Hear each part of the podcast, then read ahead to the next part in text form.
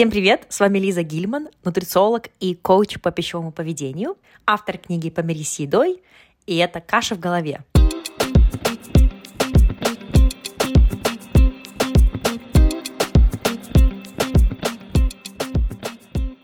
Номер один подкаст о питании, нутрициологии и пищевом поведении.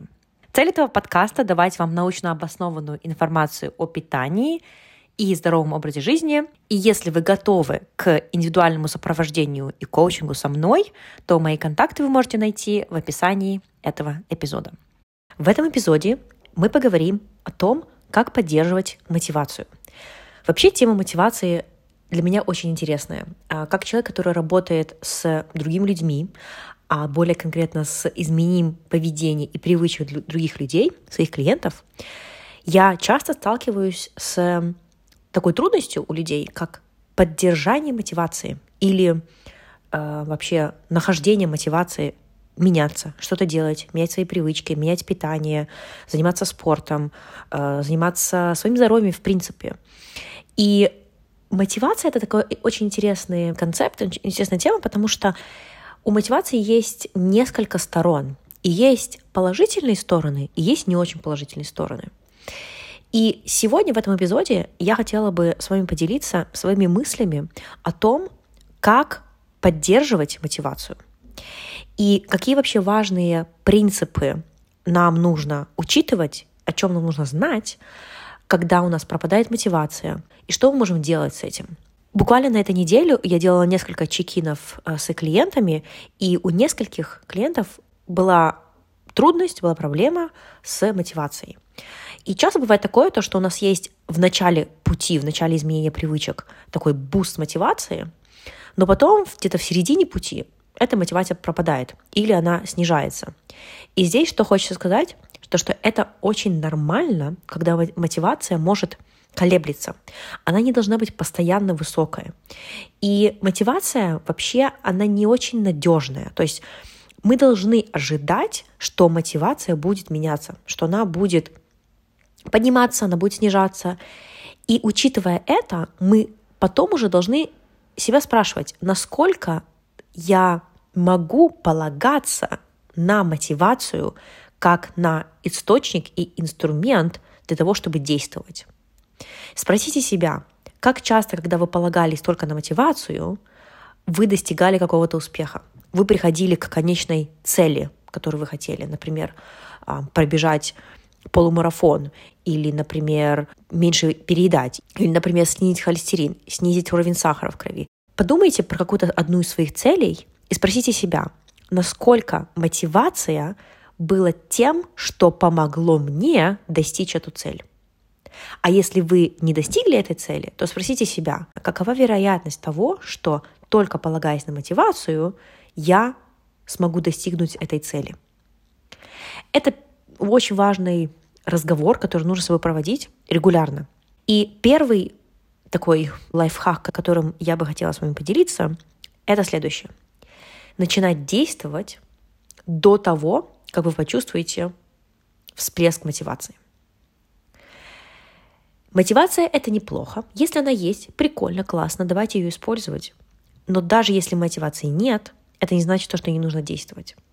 Для меня когда-то важно было понять, и объяснить себе и поверить в то, что мне не стоит рассчитывать на мотивацию.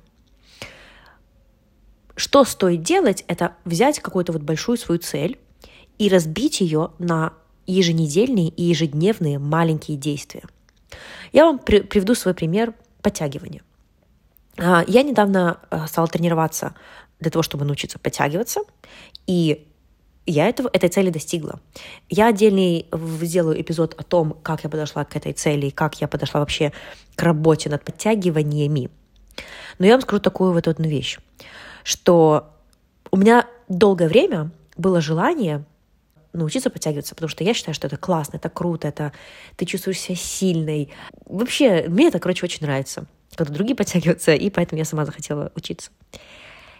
И только когда я поняла, что не нужно смотреть слишком далеко вперед. Ой, когда я смогу подтягиваться, блин, ну это же так круто, блин, это же так сложно. Это реалистично. Если люди это делают, значит, я тоже смогу это сделать.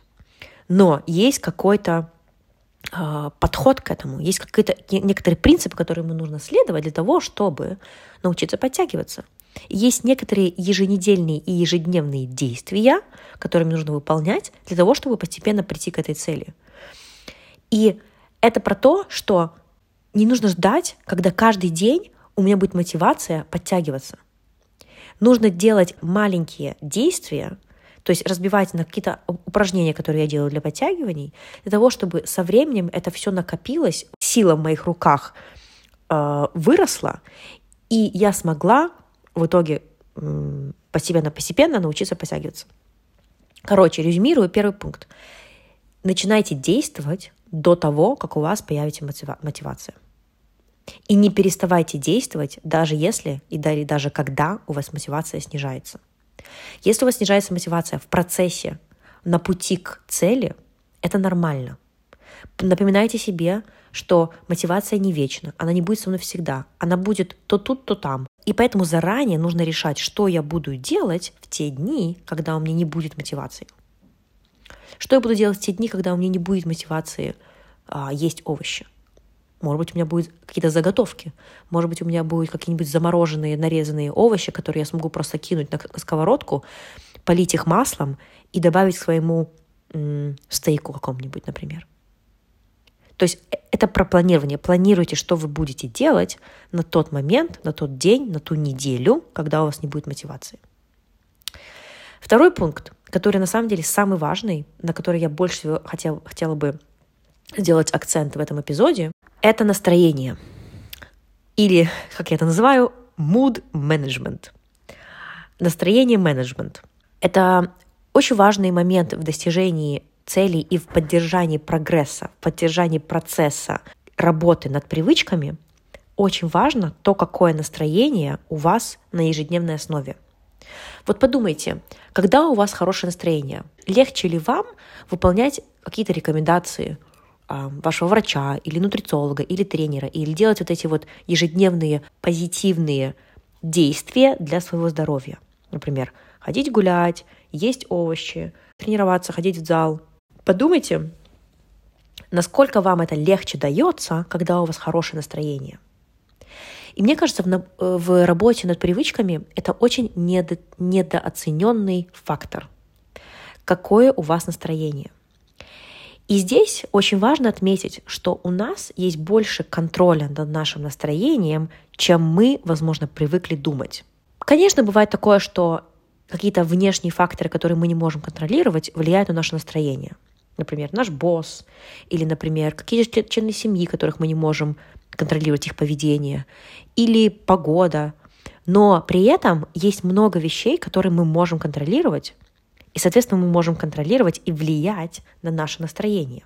И поэтому в работе над привычками, над изменением своего пищевого поведения, э, спорта и так далее, движения, очень важно уделять внимание настроению и модификации своего настроения.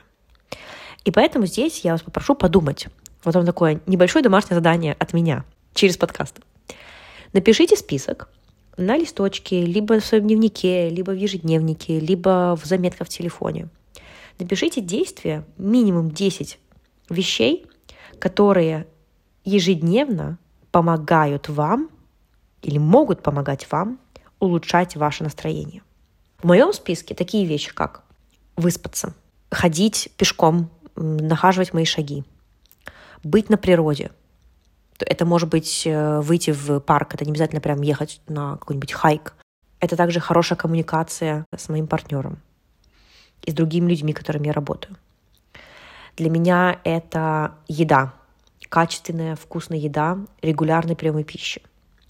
Для меня это также работа и рабочие вопросы, которые дают мне чувство цели и смысла в своем деле.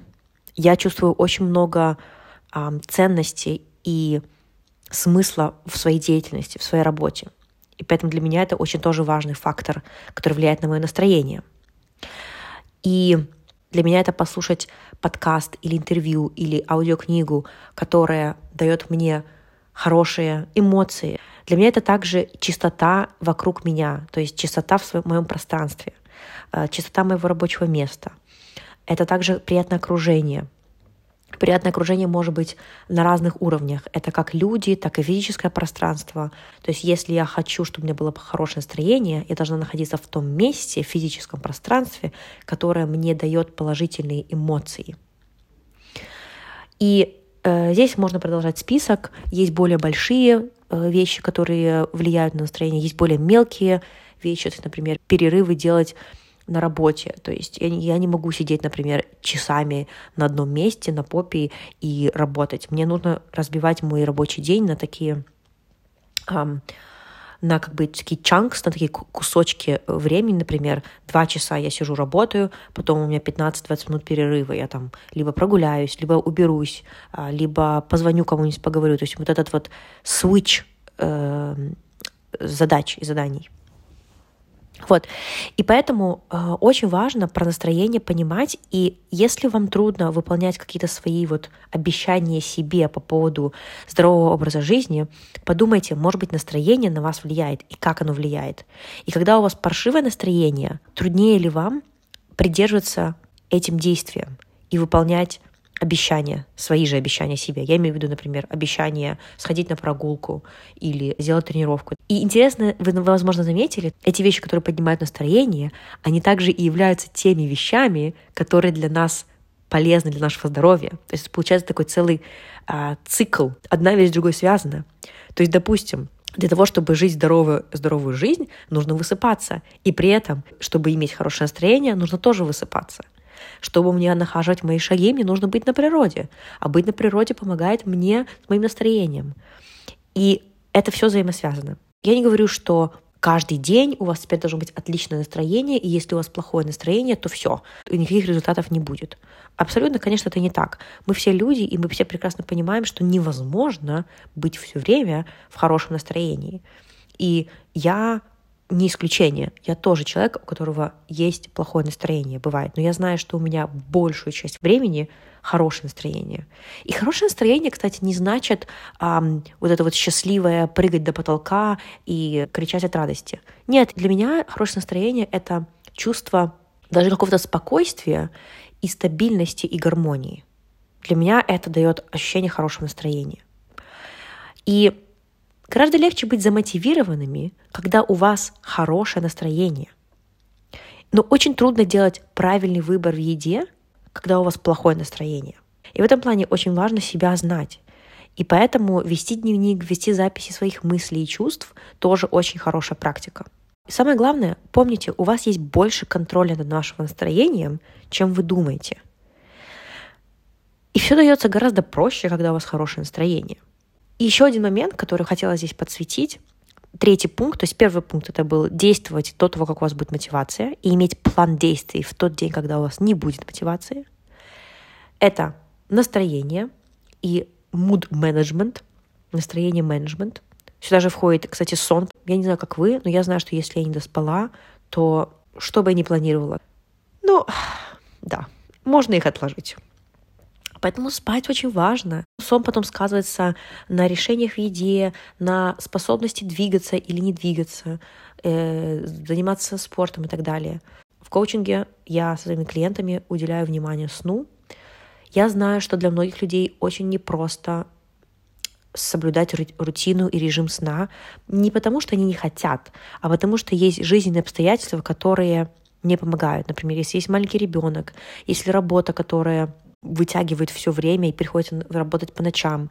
Если сложный период жизни, когда вы подаете на новую работу, и вам нужно, помимо вашей нынешней работы, подавать заявки на новые работы и так далее. Я прекрасно понимаю, что есть такие периоды, и я вам сочувствую, это временно, это пройдет. Э, но старайтесь, где возможно, как возможно, отдавать сну приоритет. Потому что если вы не будете адекватно, хорошо спать, то тогда и другие сферы жизни не будут оптимизированы.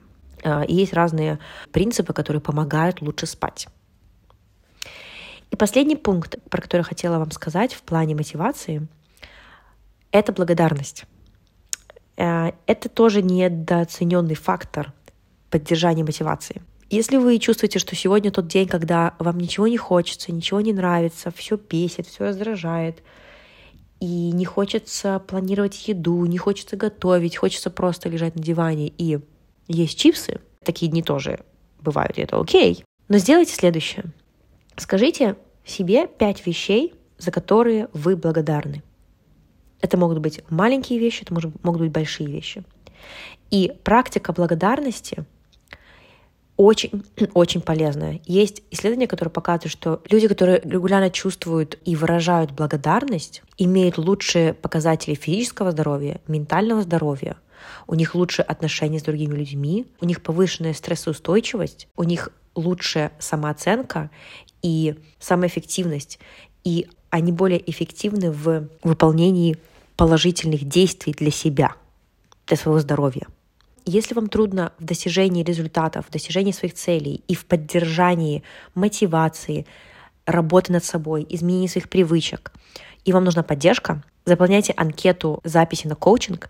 Я буду рада вам помочь, дать вам нужные инструменты, нужные знания и нужную поддержку на этом пути улучшения своего здоровья и своей жизни. На этом все на сегодня. Я вас обнимаю. Пока-пока.